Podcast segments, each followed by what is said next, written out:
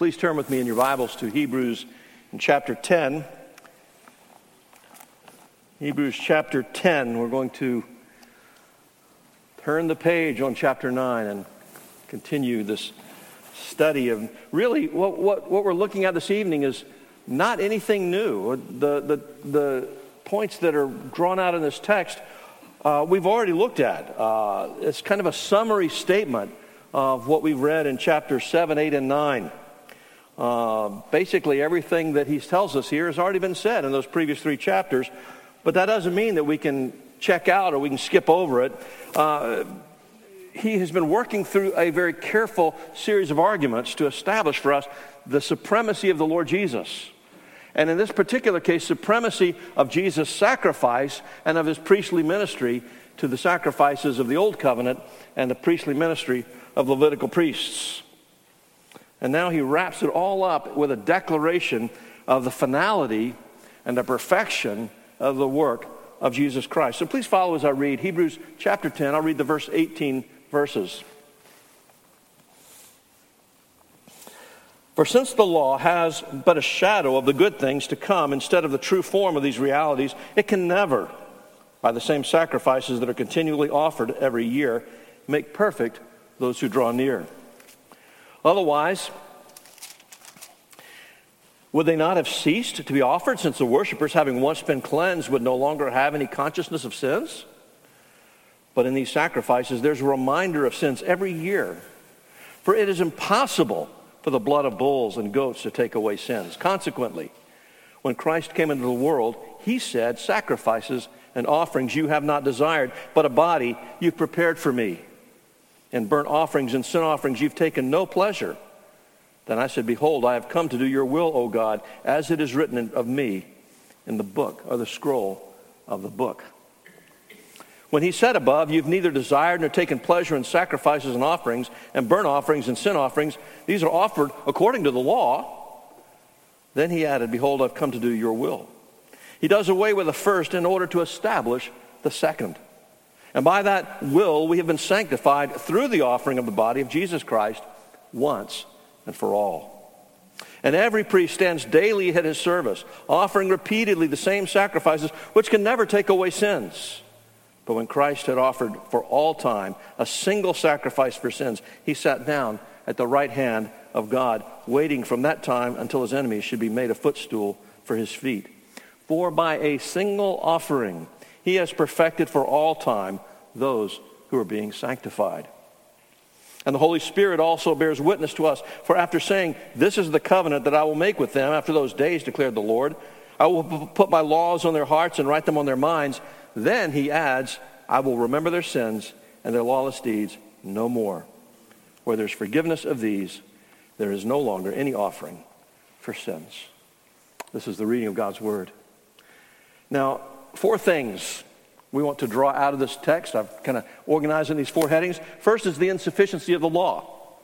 And the second is that Jesus' sufficient sacrifice was always God's plan. It's not plan B. It was always God's plan A. And then thirdly, we're going to look for a moment at the power of Jesus' single, once and for all sacrifice. And then finally, uh, just a restatement that Jesus' sacrifice established for all time the new covenant.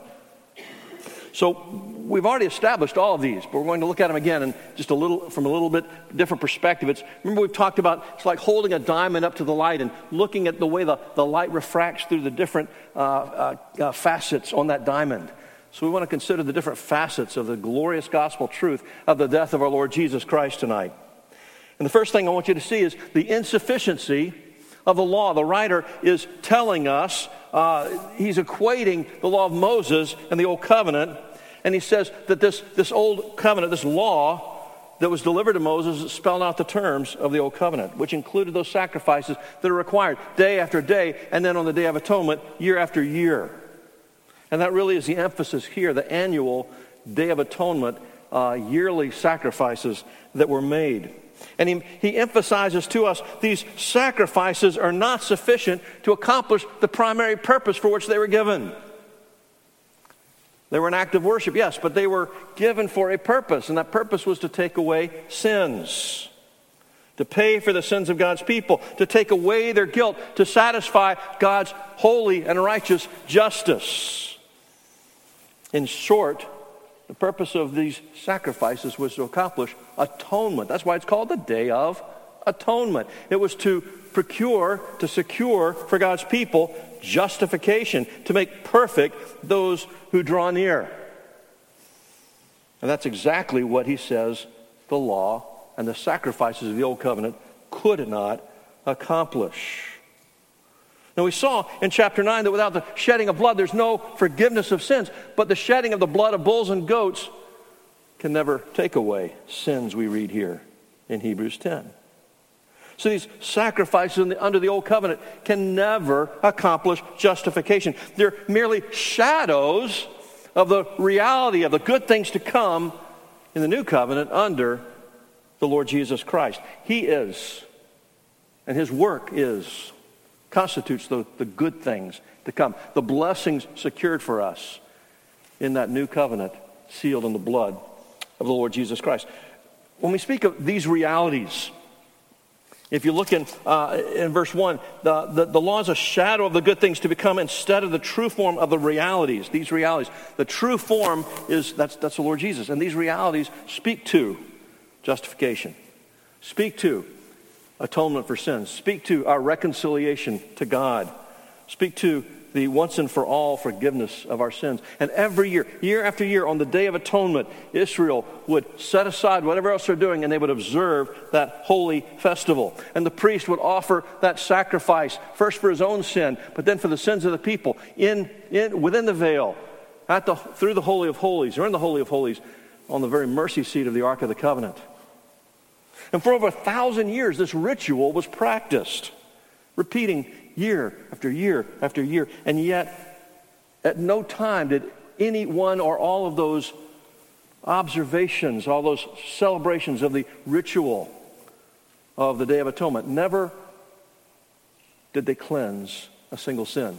Never did they reconcile a single sinner to God. Never could they provide justification. Tom Schreiner, uh, in his comments, said it's, it's these, uh, the system of sacrifices is like a merry-go-round that never stops. Uh, you're just going around and around and around, and you can never get off. And that's where those who trusted in the old covenant priestly system found themselves. And he tells us here the repetition the fact that it's repeated year after year is, is uh, it proves the ineffectiveness of the law of the old covenant to accomplish that forgiveness. Otherwise, verse 2, he asks the question Would they not have ceased to be offered since the worshippers, having once been cleansed, would no longer have any consciousness of sin? He's saying if the, if the sacrifices of the Day of Atonement had been effective, why do they continue year after year? If the people of God were truly cleansed by that sacrifice of a bull or a lamb or a goat, why was it necessary to continue them repeatedly over and over, year after year? So far from delivering the people of God from their sin and from their guilt. Verse 3 tells us it's a reminder over and over of our sins and how, how grievous and how heavy that reminder is apart from the true forgiveness that comes to us in Jesus Christ. And in, in verse uh, 3, he, he, he, states in an unequiv- unequivocal terms why is it uh, that these Old Testament sacrifices or Old Covenant sacrifices are insufficient? Because verse 3 says, verse 4 rather, it is impossible for the blood of bulls and goats to take away sins. Apart from the shedding of blood, there's no cleansing of sin, but that's not the right blood. It's not just any blood that'll accomplish the task. It had to be the blood of a suitable substitute, a suitable sacrifice, a worthy substitute to take our place, to bear the wrath of God, and to give us perfect righteousness. And that could come from one and one only the sinless, spotless Son of God, the Lord Jesus. So we come to the second point, which is this sacrifice, this perfect sacrifice of the Lord Jesus. That was always God's plan from the very beginning. You remember in Genesis 3, when God is pronouncing judgment on the serpent, he says, uh, he says, speaks of one who will come. He says, You will strike him on the heel, but he will crush your head.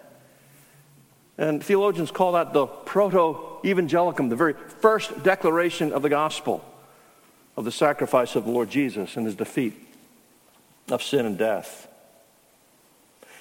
But here in verses 5 and following, the author is quoting for us from Psalm and chapter 40. And he's taking these words and he's placing them in the mouth of Jesus Christ. It's a psalm of David. And if you go back and read Psalm 40, the, the, the, context is not about the sacrificial system at all. And yet, because the, the, under the inspiration of the Holy Spirit, these texts, uh, particularly the Psalms, were interpreted Christologically, it can be applied in a way that you and I might not have anticipated simply reading that psalm in its own context. So here the psalm uh, uh, uh, uh employs the words of Psalm, or the, the writer of Hebrews employs the words of Psalm 40 and says, uh, From the mouth of the Lord Jesus, sacrifices and offerings you've not desired, but a body you've prepared for me. In burnt offerings and sin offerings you take no pleasure. Then I said, Behold, I've come to do your will, O God, as is written of me in the scroll of the book. Of course, we know that Jesus was keenly aware of all that was written about him in the scroll of the book, the Old Testament prophecies that all pointed toward Messiah. But he puts these, these, these, uh, statements that David made of his own experience in the very mouth of Jesus himself. And first of all, tells us that Jesus came to exercise a unique priestly ministry. The, the Levitical priests offered burnt offerings, these sacrifices, year after year, day after day. But in reality, he says God took no pleasure in those offerings. Now, that statement, he took no pleasure, might confuse some. Did that mean they were being disobedient? Does it mean they were being rebellious? Well, in Isaiah 1:11, God says, I've had enough of these sacred festivals. And the reason wasn't because of the insufficiency of the old covenant, it was because of hypocrisy that had permeated so much of Israel. So much of those practices was no longer, were no longer being carried out in sincerity. They were uh, mere formalities that were carried out hypocritically. But that's not what we're dealing with here. Even in its most sincere form, these sacrifices were insufficient to accomplish the purposes they were actually intended to accomplish. The priests were not being disobedient, they were doing exactly what God told them to do. Verse 8 says, These were offered according to the law. But it was never God's plan for these sacrifices to satisfy his justice. It was never God's plan to accomplish justification through the sacrifices of the old covenant system, the blood of bulls and goats and so forth. They were simply shadows pointing to the reality, preparing the way for the Lord Jesus Christ. And because of that, the priestly work was never done. Year after year, they're standing there over and over and over again, continuing the very same sacrifices. But Jesus came. He lived perfect life. And as he died in our place, he cried out, it is finished. That's, the, that's the title of my message this evening. It is finished. It's the triumphant declaration of our Lord that He has fully accomplished all that is necessary to satisfy the wrath of God for the sake of those to whom He has given His love, to those He's set His heart upon. He declared that His offering was accepted by His Father, that God was pleased with that sacrifice his body, his blood were a, a suitable substitute, bearing the wrath of God in our place.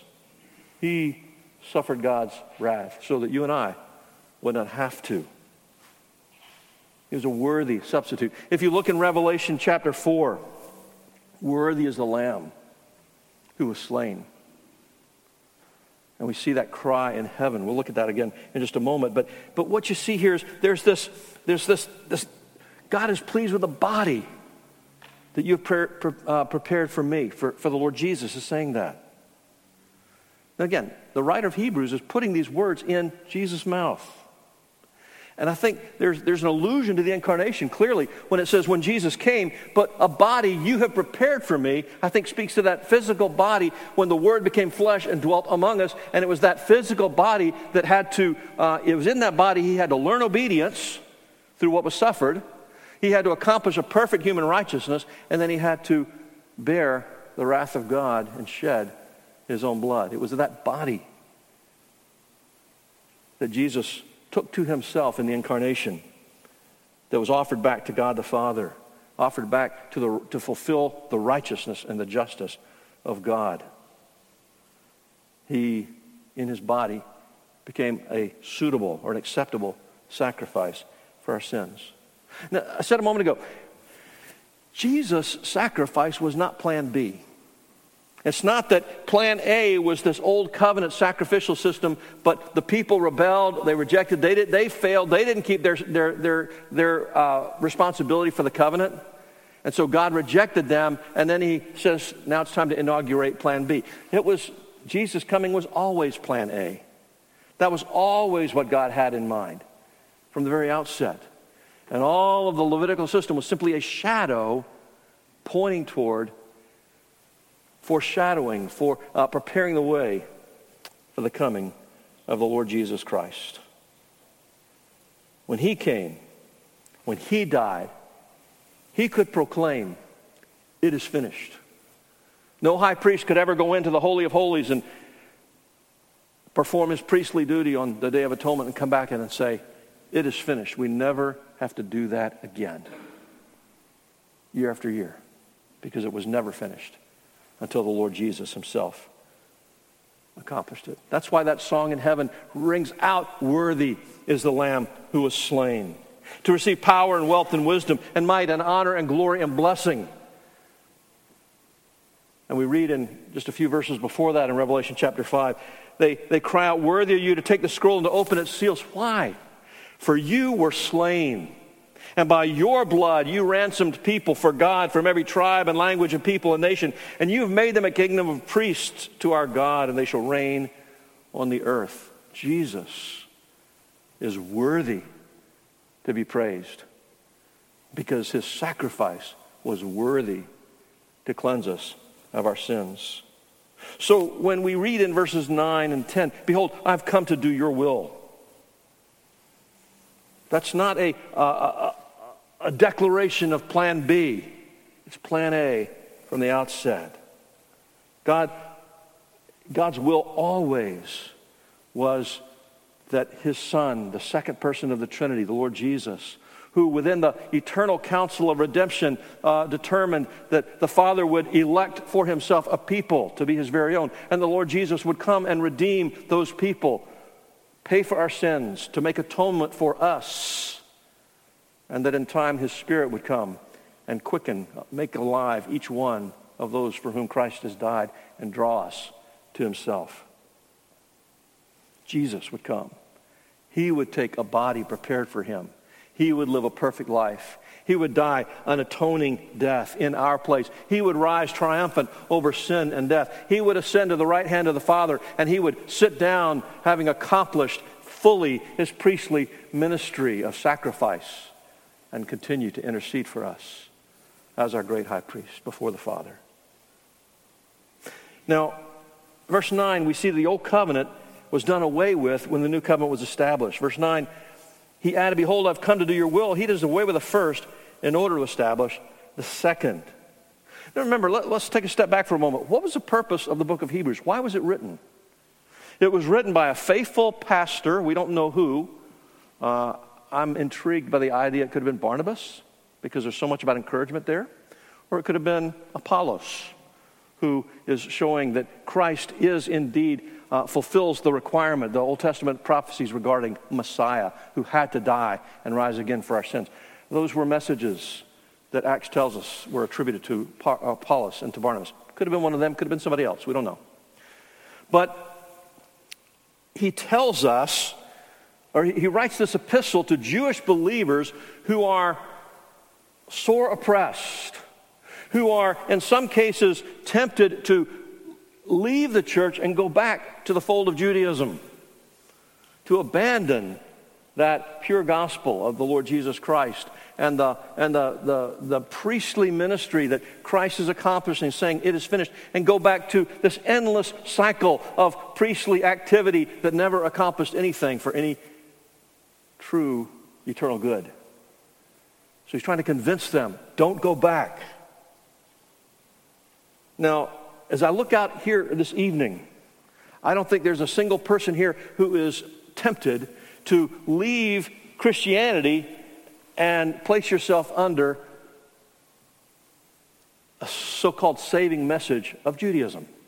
There is no Judaistic or no Jewish sacrificial system anymore. In 70 AD, the Roman Empire came in, the Roman army came in and just completely leveled Jerusalem, destroyed the temple, and the sacrifices ceased, and they have never been resumed.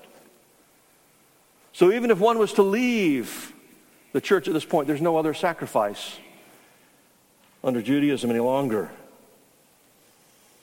The shedding of the blood of the bulls and goats and the lambs came to, be, to an end.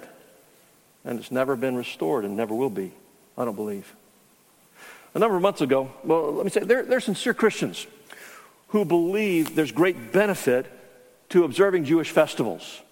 To, for instance, the Passover. Of course, the Passover lamb is Jesus Christ. And they go through all the different elements of the Passover meal and show how each one of those point to Jesus and the gospel and the new covenant. And that's a wonderful thing. That's fine. I recently met with a brother who was telling me that he believed the big problem with the church today is that we've abandoned all of the Jewish festivals. That we ought to be observing all of those Jewish feasts and, and, and seeing how all of them find their fulfillment in Christ. And that is the reason there's so much division and so much uh, uh, schism and so much compromise in the church today because we've ad- abandoned that Jewish Old Covenant practice that was intended to be more fully embraced in the new covenant.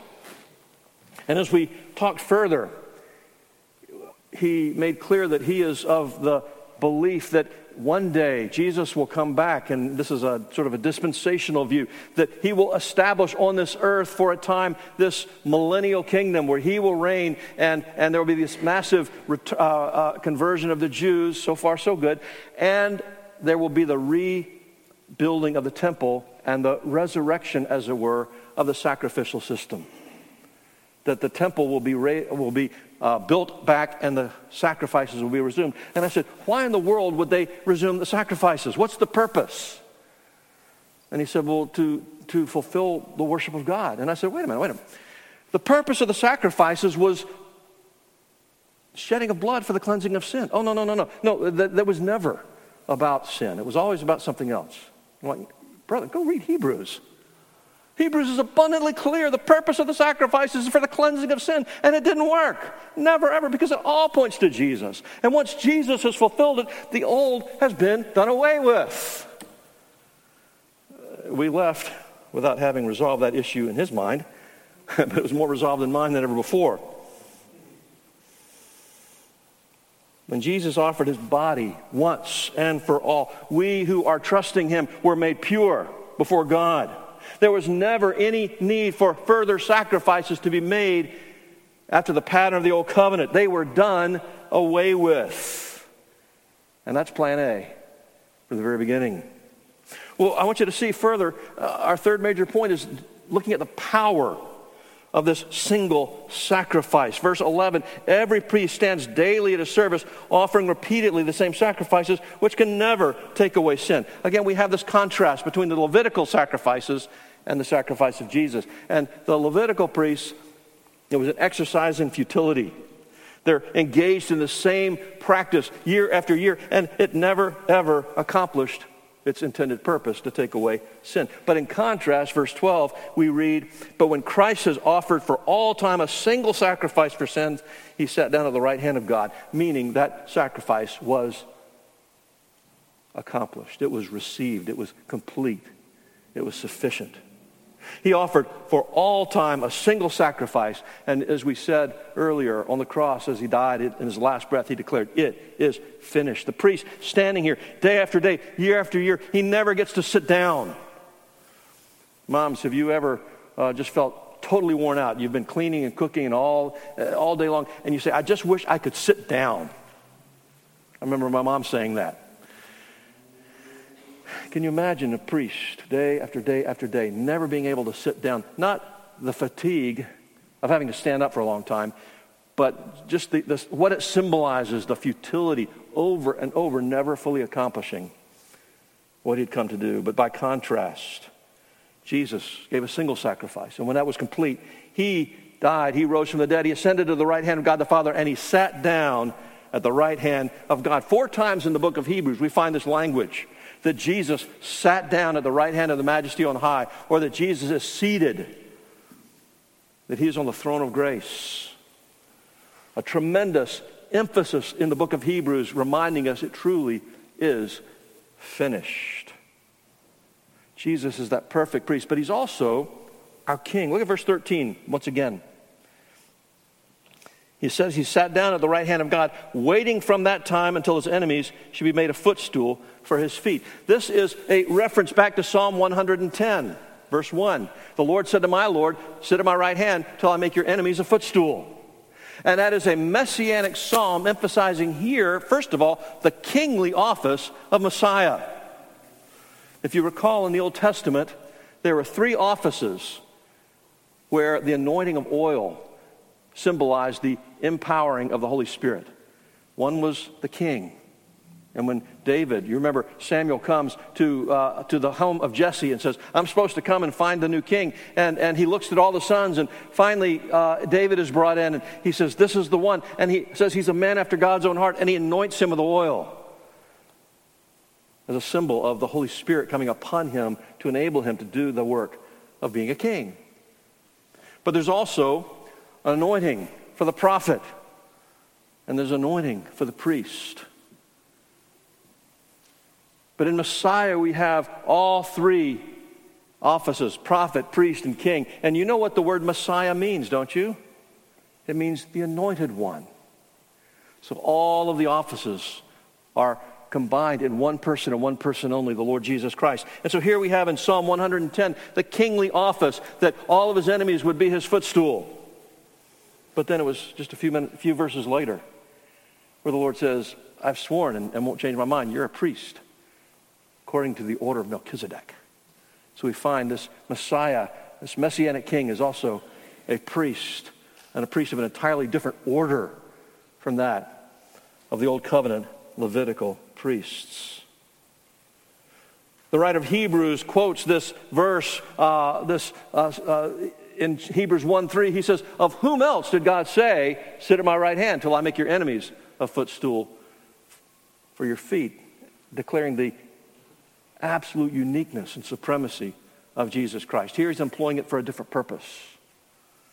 Here he's employing it to show that his ministry was complete, his, his earthly ministry and his sacrifice was complete, and the victory truly is his. And it reiterates that point in verse 14 where he says, For by a single offering he has perfected for all time those who are being sanctified. One author calls that one of the most famous verses in all the epistles, all this epistle. By a single offering, by a single offering, he's perfected for all time those who are being sanctified. Now think about that. He perfected, that's complete. Are being sanctified, still in process. What's he talking about?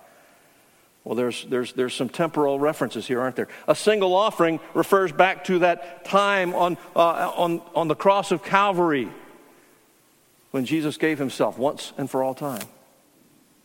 And then that perfected is that completed work. It is finished. The justification that is applied to our hearts and lives the moment we come to faith in Jesus Christ. We're perfected for all time.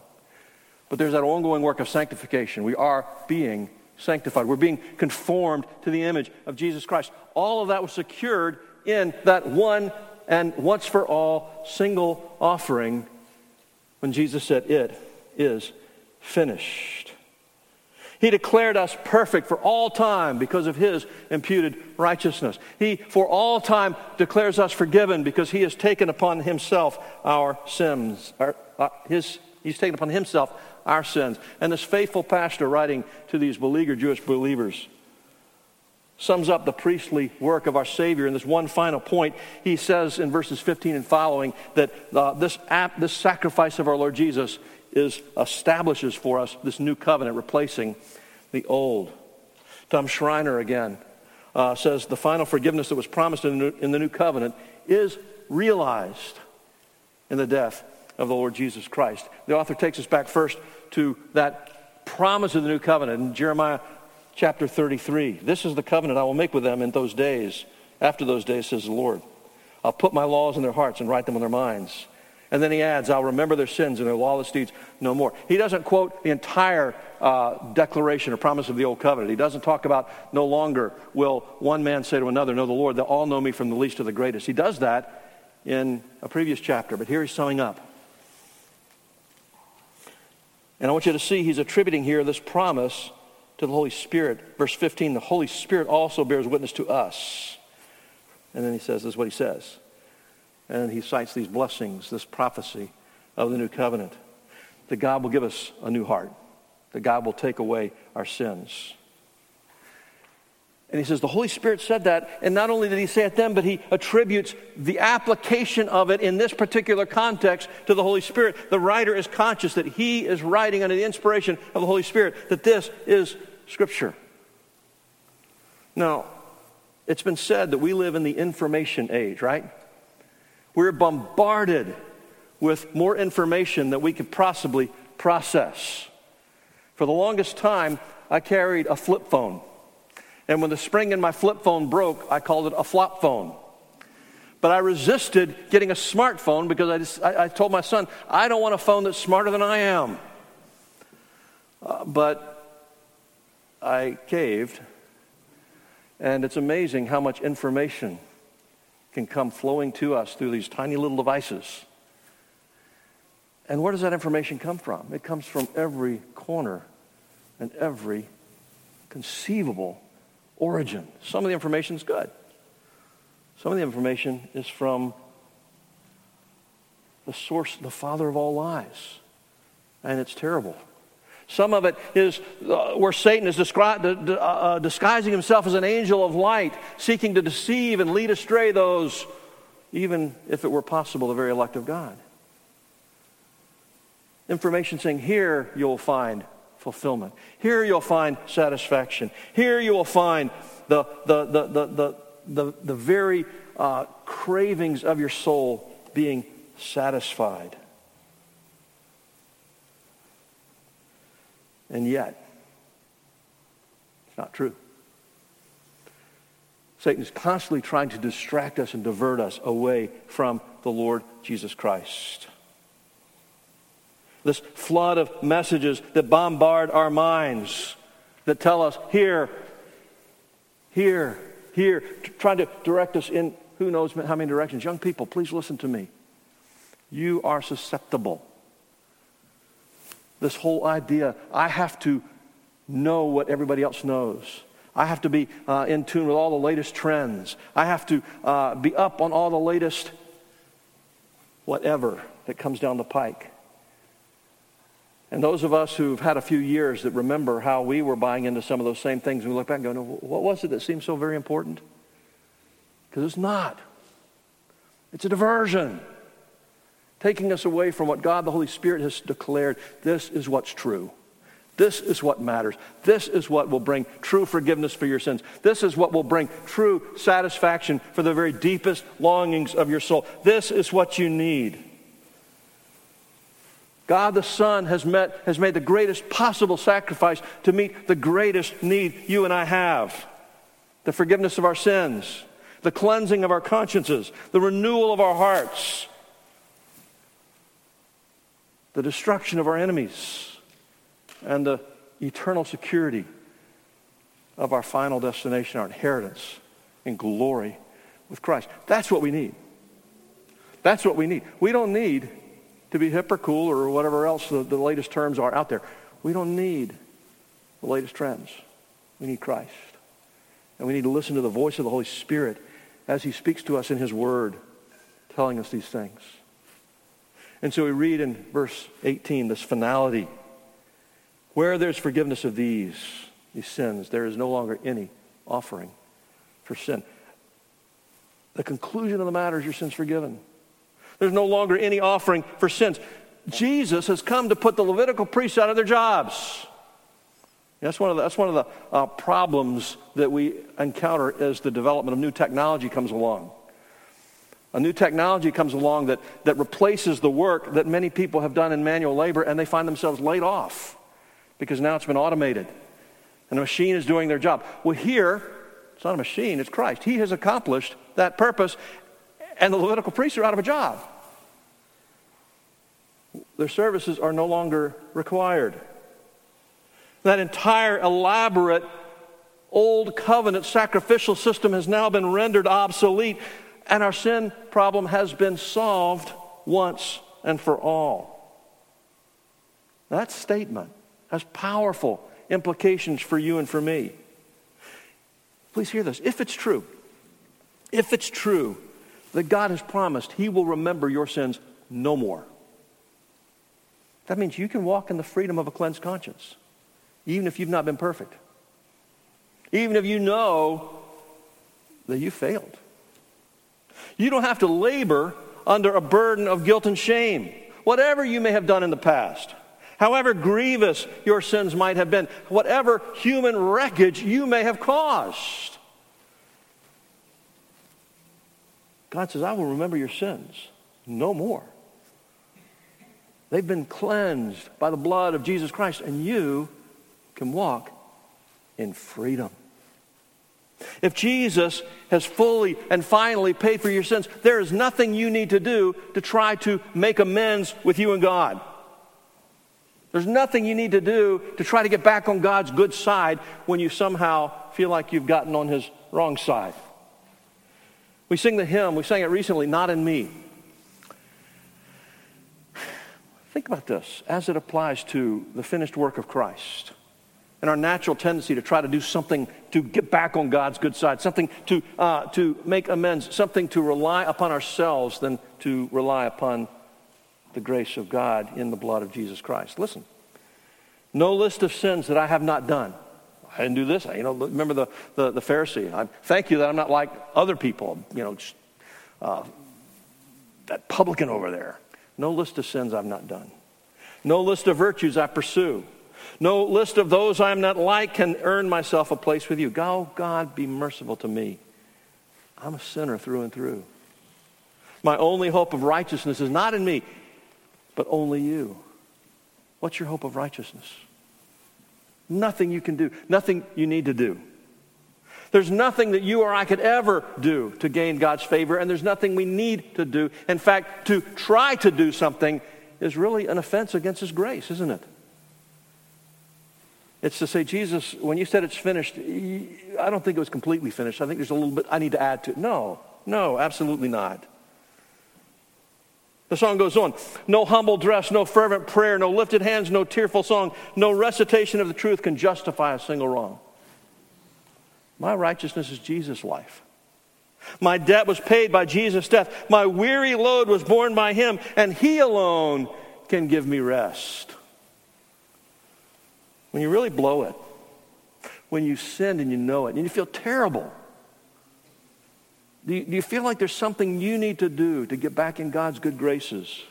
Do you feel the need to perform some kind of, some kind of penance? Now, we repent of sins, which means we turn, but is there something kind of penance we need to do? We need to uh, do some kind of spiritual performance, a certain amount of spiritual discipline, a certain amount of reading or praying or, or, or something in order to feel like now my conscience can be clean again. Really? Do you feel like you're kind of in spiritual timeout for a time until you've done what it takes to make those amends? We read here that the Lord Jesus, by a single sacrifice, has perfected for, for how long? Until you fail again? No. He is perfected for all time, those who are being sanctified. And that means there's nothing that you can do to add to it, and there's nothing you need to do to add to it. Again, the song goes on No separation from the world, no work I do, no gift I give can cleanse my conscience or cleanse my hands. I cannot cause my soul to live. But Jesus died and rose again. The power of death is overthrown. My God is merciful to me and merciful in Christ alone. Please hear me. It's not enough to believe these truths. It's not enough to recite them, to talk about them, even to, to sing about them.